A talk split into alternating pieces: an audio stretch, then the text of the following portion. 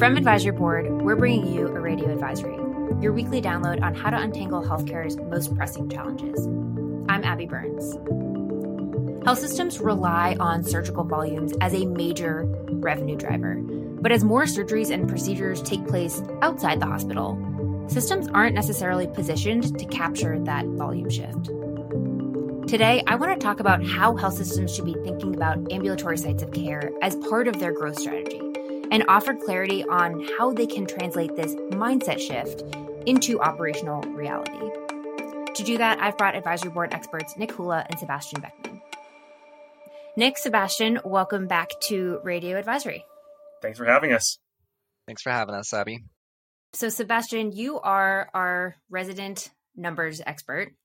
Nick, you are actively leading research around this idea of site of care shift and ambulatory surgery centers specifically, right? Right, correct. Okay, so we definitely have the right people in the room to have this conversation. But I have to admit, I'm a little curious about why we are having it now. It feels like we've been talking about this impending site of care shift, and advisory board has been keeping a finger on the pulse on it for a really long time. Why are the three of us having this conversation today? I think you can scratch the impending now and start to talk about accelerating. So we're talking about accelerating site of care shift now. It's happening more quickly, and it's also starting to affect more cross site of care transitions. Mm. So not just inpatient to hospital, but also that hospital to ASC transition, which is really costly to health systems and a real mm. savings opportunity for health plans. Sebastian, when you say accelerating, can you just flesh that out a little bit? What do we mean by accelerating? Yeah, so we've been tracking, to your point, site of care shift for a little while, and there's 15 particular procedures that we've kept an eye on because we've thought of them as being at high risk for shift out of the hospital setting. Mm. And of those 15, 14 have shifted since 2017. 14 out of 15. Yes. And of those 14, 11 of them actually saw quicker shift from 2019 to 2022 than from 2017 to 2019. So you can kind of divide pre and post pandemic there. Mm. We already saw outpatient shift happening before the pandemic, but it's happening a lot faster now. So one example of that is joint replacement moved about 18 percentage points from the inpatient setting to the hospital outpatient setting between 2017 to 2019. And that's supercharged since then. It's gone an additional 51 percentage points to that outpatient setting. 51%. Yes. Okay, that feels meaningfully faster. I want to make sure I'm not oversimplifying when I'm defining site of care shift. My perception is site of care shift means the proportion of procedure volume shifting away from an inpatient setting. So, more hip and knee replacements in outpatient sites like ASCs. What's missing from that definition? I think that's the basic of it. I think what that hides is that there's a lot of variation between sites of care where you can see shift happening. So you can see inpatient to hospital outpatient. So instead of having that two midnight stay, that patient is leaving within 24 hours. And that's most of what you see happening for those big procedures like joint replacement. But you also see transition from the hospital setting to the ambulatory surgery setting, or even from the hospital outpatient setting to the physician office setting, right? So some of those okay. shifts from higher cost settings of care to lower cost settings of care, and particularly to settings of care where other people are getting paid. So it is not just the proportion of services that are moving, but it is also the range of different places they're moving to. Yeah, so I think we're seeing this also happen at a very market dependent level. Um, we're seeing some markets experience mm. a lot of mm. these shifts uh, at a different pace, uh, different types of shift than other markets. Um, and it's the same thing for different services too you know, we just talked about joint replacement, one great example of a service we are seeing shifts. Um, you know, for some services, we're just not seeing shifts. You know, we're not going to see open heart surgery occur in an ambulatory setting anytime soon. Um, so it's very market dependent, very service dependent as well. But but you might see percutaneous coronary interventions.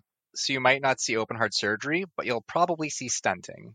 Okay, so so we're getting into some of the different specific procedures that we may or may not see. Pulling back a level, generally what do our listeners need to know when it comes to the breadth or the acuity of services moving to outpatient settings? I think that, you know, for a lot of services, we have seen really great shift. You know, we talked about joint replacement. There are other things as well in spine and, and cardiovascular. And I think that a lot of specialties have moved, you know, a little bit more slowly than than some mm. may have expected. But I think we could start to see some change, especially as things happen more and more in say the hospital outpatient department level. Mm. That could accelerate in the future shifts down towards ASC as physicians get more comfortable with performing with fewer resources in a shorter time period. Um, that could shift altogether out of the hospital. Uh, and that may have larger impacts for, for health systems from a financial and a strategic perspective. So I'm wondering, Sebastian, you started off telling us about the massive shift that we saw in joint, joint replacement, right? You said 51% change over the last two to three years. What can we learn from what's happened with orthopedics that might be instructive for other service lines? I think there's a couple different perspectives on that question. And okay. one that I've been obsessed with recently is the health plan perspective, because I think there's something that health plans should learn from this, which is it is possible to shift really expensive stuff out of the hospital, even when it never seemed likely before. And you can do it pretty quickly. The reason I say that is joint replacement health plans did not play a big role, to my understanding, in driving that 51% change. Okay. That was about um, a regulatory change. It was about hospitals don't actually lose a lot of money when you go to the in, hospital outpatient setting from inpatient because even though okay. you're taking less reimbursement, your costs are a lot lower too. The physicians were already interested in this, and there was about 10 years on of clinical data backing this up. And then you had a pandemic that gave you an operational reason to get patients out of the hospital as quickly as possible. Okay. But the result is health plans accidentally saved millions and millions of dollars. Accidentally saved. Right, right. By doing nothing, they saved tons of money, which was great for them. And now they know they can do it. So if you're a health plan leader, why not use this proactively? If you're looking at what you can save in cardiovascular care, what does this example tell you? And I'm not saying that things are going to move as quickly in cardiac as they did in orthopedics. There's a lot of fundamental differences in the market. Like the physicians aren't as independent. You actually have to build cath labs outpatient if you want to stent patients in the ASC setting.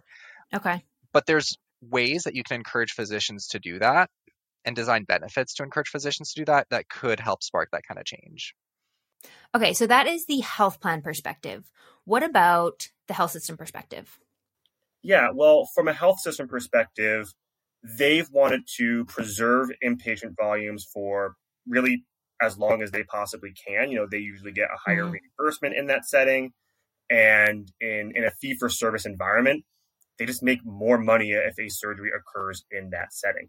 Um, now, there are obviously uh, you know, exceptions to all of that, but for the most part, health systems want to wait hold off on shifting surgeries to other settings until they are absolutely forced to. But like we were just saying, we are seeing these site of care shifts happen, whether the health system is, you know, gets on that mm. train or not. Um, you know, site of care shifts are accelerating. That where that's where the train is heading. And you know, we're not just talking about super low acuity stuff like eye surgery, you know, cataract surgery anymore.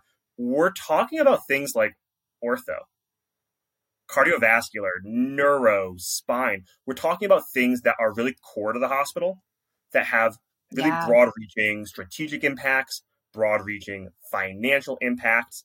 And if health systems aren't paying attention to investing in those areas and really moving in the direction the train is heading for those, they're going to miss out really altogether.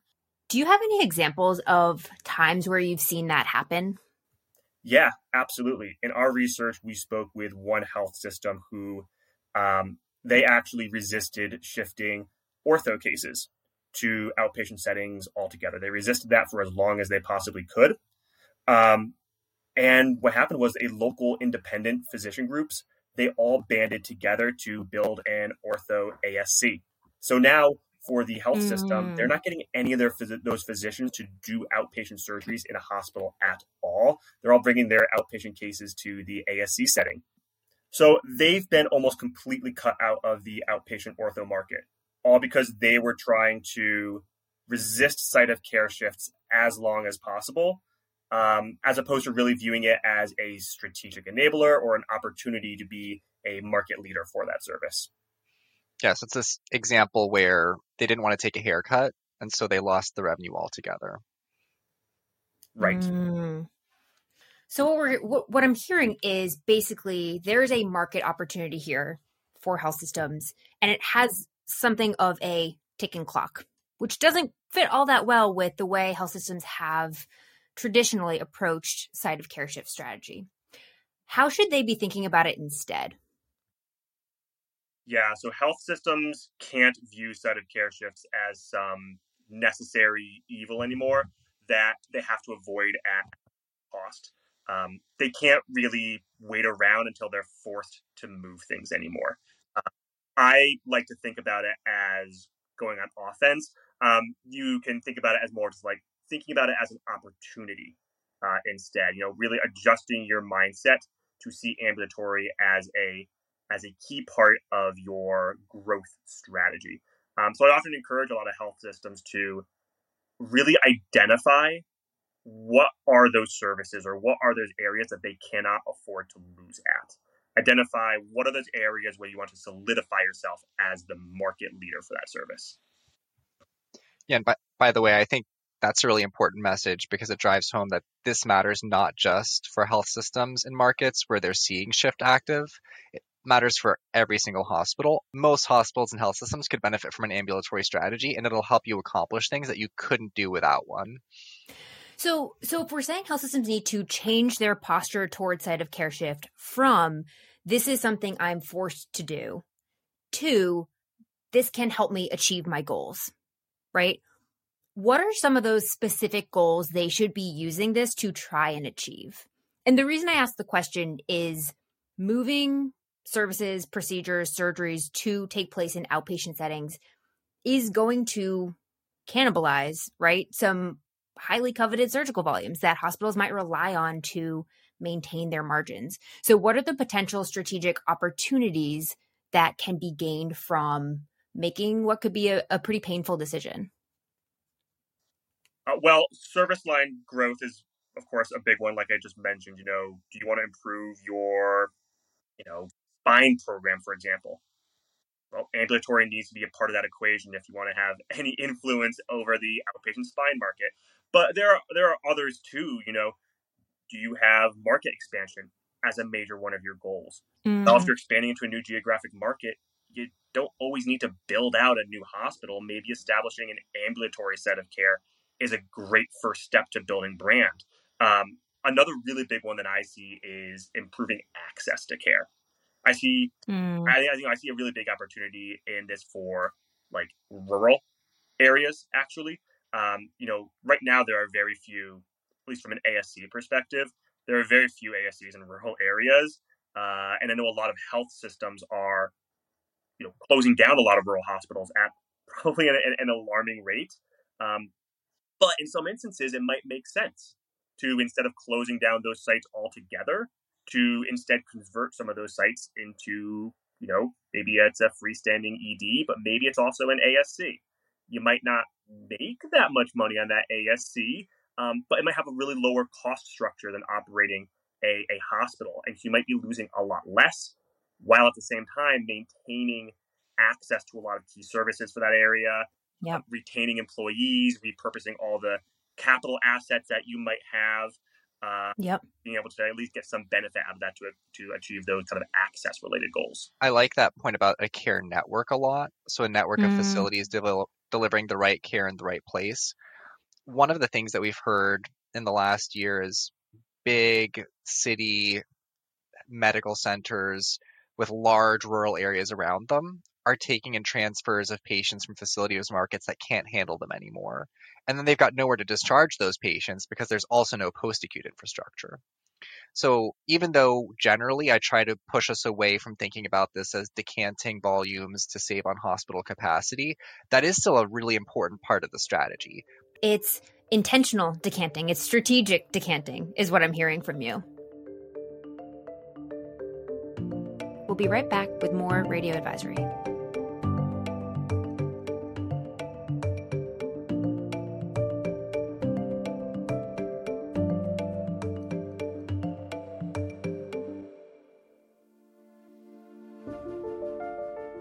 Health systems are feeling a lot of strain right now, between increased demand, workforce shortages, and so much more. To even begin navigating these challenges, healthcare decision makers need to understand the major drivers behind these site of care shifts, the opportunities and risks they present, and the downstream impacts. That's where advisory boards on demand courses come in. With a course dedicated to site of care shifts, you and your team can quickly gain the knowledge and insights needed to navigate these challenges successfully. Visit advisory.com slash courses or check out the link in our show notes to learn more.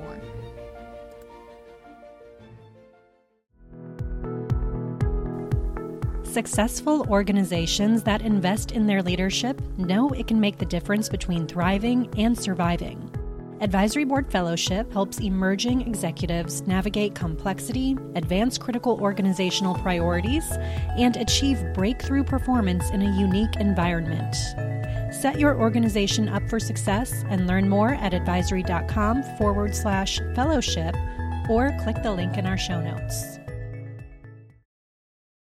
So, health systems should approach site of care shift strategically rather than solely reactively. You mentioned, though, at the beginning of our conversation, this shift looks different across different services and across, like you said, Nick, different markets. So I'm assuming whatever strategy health systems pursue need to be both service and market dependent. Yes? Yeah, absolutely. So so let's talk about both of those and let's start with the services.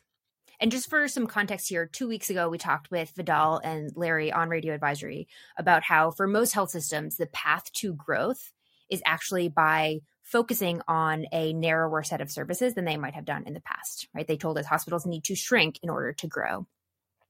When we're talking about being more strategic around your site of care shift strategy, my mind is kind of going to a similar place.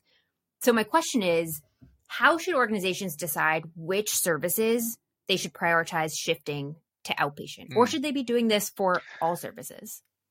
I think there's broadly four things that will determine how fast something can move. So the okay. first is the physician landscape. So okay. How independent are the physicians in this service in this market? Do they own mm-hmm. their own ASCs? In other words, is there a financial incentive to go outpatient?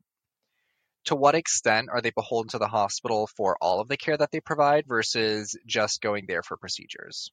Sebastian, do any specialties in particular come top of mind for you when thinking about how consolidated are is a is a given specialty? Yeah, I mean, I, I spent a lot of time doing ortho and cardiovascular research, so all my examples live in those two service lines, for which I apologize. But I think they're actually useful contrasts here. So orthopedic surgeons tend to be very independent. They ha- tend to have ASC ownership stakes. Many of them mm. are already operating out of the ambulatory surgery center much of the time they can do a lot of their procedures either in the hospital or the surgery center. Okay. Cardiovascular physicians, so interventional interventionalists in particular, I have in mind here, are more likely to be employed by hospitals. Most of the time, they're working out of a cath lab, and their local ASC probably doesn't have a cath lab. Okay. Um, they tend to be a little bit less independent as a result of that employment relationship, and they don't have that ownership stake that gives them a financial incentive. Uh, that kind of sets up the second big category in my mind, which is infrastructure, right? So you can do a joint replacement, you can do an ACL repair, you can do that in the hospital, you can do that in a surgery center. You just need, I don't know exactly, like scalpels and saws and other kinds of butchery equipment, I assume. Whereas like a cardiac intervention, you need a whole cath lab. Mm. And that's mm. an expensive investment that the average ambulatory surgery center hasn't made. So that's something that's going to take time to st- time and capital to start up. That also makes me wonder in this world where you know health system financials are looking better than they did in the last couple of years, but still not great. I think average hospital margin is somewhere in the one to two percent range. Realistically, what proportion of hospitals can make this type of capital investment? So I think some of the larger ones will be will be able to do so, um, but for a lot of health systems, I think the answer for them is you need to partner mm. to make those levels of in, uh, of investments. Um, be that a health system partnering with a physician group or partnering with an ASC operator, you know, these big big chains uh, of companies who are operating ASC to be able to have the funds in order to start up these ASCs, but also operate them on a continual basis. So it's not a matter of if you can't go it alone, don't do it at all. Instead, it's what is your strategic lifeline and lean into that. Have you right. seen examples of this actually working? Yeah, absolutely. We see health systems partnering with physician groups or ASC operators all the time. Um, I think the key to it, though, is to find a partner where you align on cultural values or on shared goals. Mm. Um, you know, for example, if a health system who is just seeing ASCs as a very, you know, defensive maneuver, and they partner with a independent physician group who they really want to make profit off of this, um, there's a big misalignment in incentives and goals yep. going to fall apart. Um, on the flip side, we talked with one organization. They were actually one of the um, those really big ASC operator chains, um, and they saw a huge opportunity to expand in a like very specific geographic market. And all of the big local health systems, um, they were interested, but not really committed into a like a long term surgical presence in that area. Um, so they, you know, searched and searched and searched, and eventually found a much smaller health system in the area um, that for years have been trying to like grab a foothold in that region. Yep. And they ended up partnering with that ASC operator because they shared the exact same goals, the exact same aims. Yep. That made the partnership super smooth because they were able to find that right culture fit, that right priority. The strategic alignment. Yep. Yeah. Okay, so we've got so we've got the physician landscape, we've got the infrastructure. Sebastian, you said there were four factors. What are the other two? Yes. So the third that I like to talk about is are health plans actively working to accelerate this shift in your market or not? And we've seen this be really market dependent, right? So to return to that ortho example, I talked to a hospital in Southern California who work with a health plan who reimburses all joint replacements at ASC rates. Wow. They're not requiring anyone to do this work in the ASC, but good luck making a margin on that ASC rate if you're still taking care of the patient in the hospital. Um, so that's a really good way to lock in that kind of shift. I think there's other things that health, health plans can do to accelerate shift. So, like I talked about the benefit design yeah. earlier, partnering with particular providers in a center of excellence model um, to take case, patients or cases to that ambulatory setting. But I think that's a third big driver. So, is this something that health plans are actively working on, or is it something that they'd be willing to partner on if you can help save yeah. that money? Okay. What's the fourth? Is there actually enough volume? Hmm. So if you think about your average physician, they have to choose where they're practicing. If they're only going to do one or two of these ambulatory eligible procedures in a week, it doesn't make sense for them to go to that setting. They're just going to stay in the hospital because it's too hard to set up a parallel schedule to justify that. You need that minimum volume that's eligible for the ambulatory surgery center setting in order to schedule everyone's time around it. And that means that you need to have a large enough market. So, so that's a perfect transition to talk about our other bucket of considerations, which is how does this look different market to market? So we have the strategic ambitions health systems might be pursuing. We know what factors they should consider when they're evaluating which services to move. What about market conditions? What how does the calculus look different market to market? I think you can look at a lot of those same things, you know, physician, employment status, level of independence, that sort of stuff. Um, other things I add to to the mix there to look at when it comes to market conditions is like looking at local certificate of need laws, mm. especially in really crowded markets with lots of lots of big players or markets where health systems might have like a monopoly, or like one single health system has like a monopoly. What would a couple example markets of either super consolidated or a place where a health system has a monopoly on on the volumes? Yeah, so I think in you know some like smaller metropolitan areas where really one health system has a dominant play over the market, both in kind of the urban core as well as like suburban areas.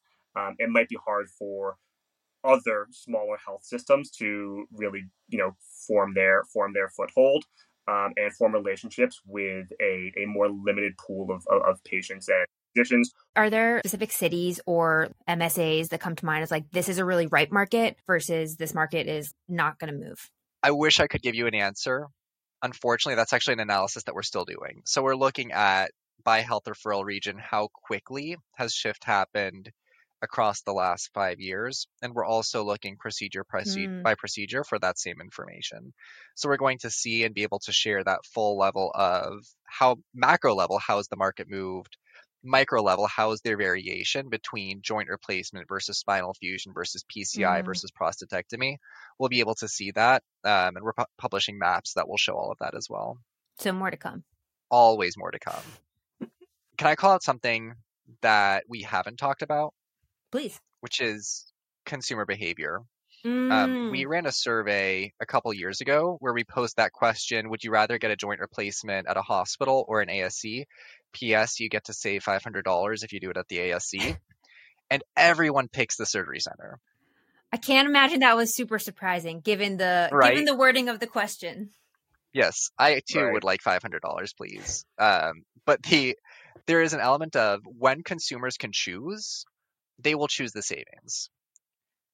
I don't think they have a choice. I think they're going where their physician is doing the procedure or where the health plan says, here's where you get the procedure paid for versus not. So even though that feels really important, I actually don't think it's a driving factor.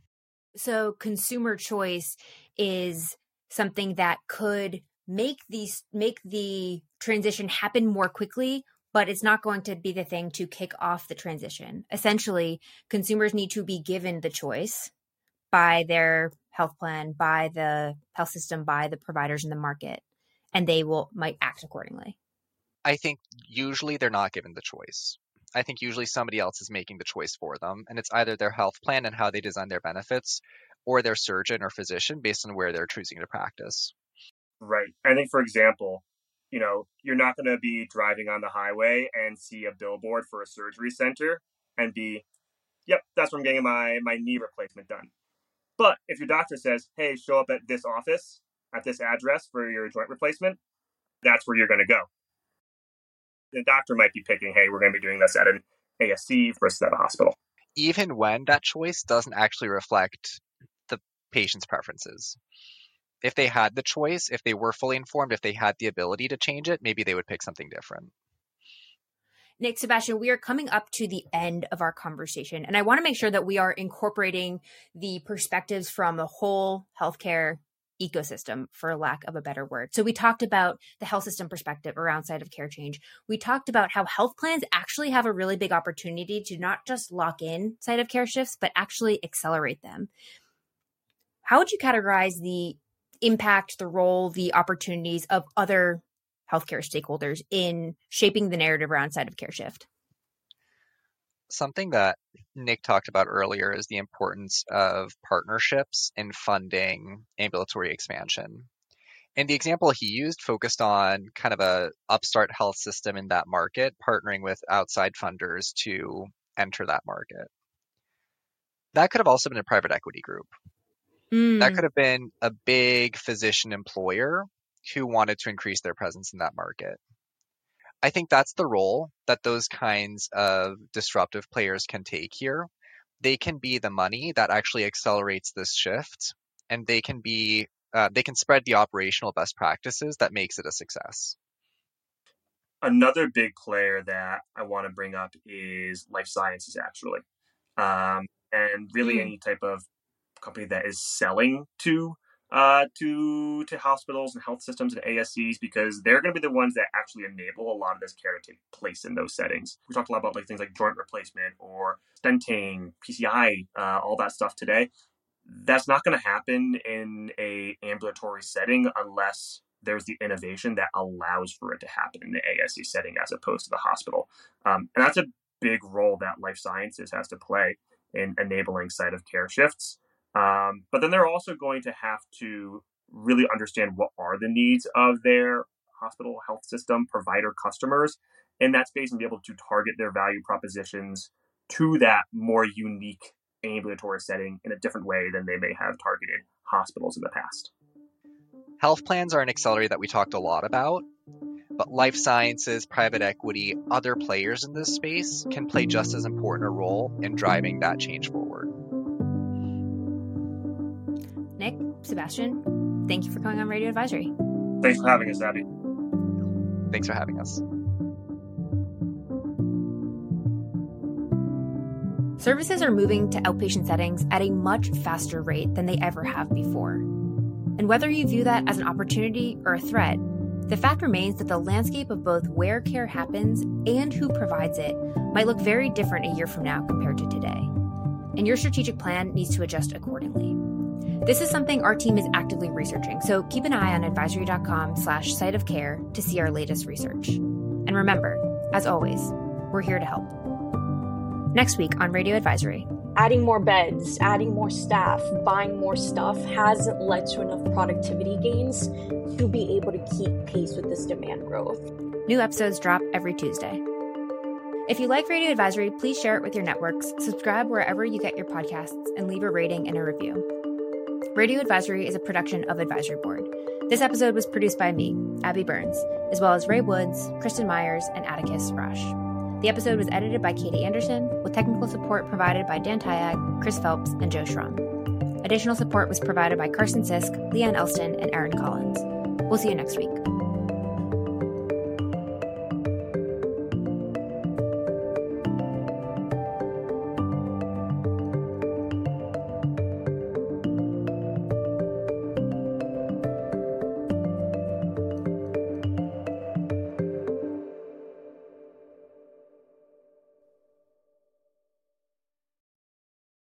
Decided that Nick is going to host the rest of the episode, right?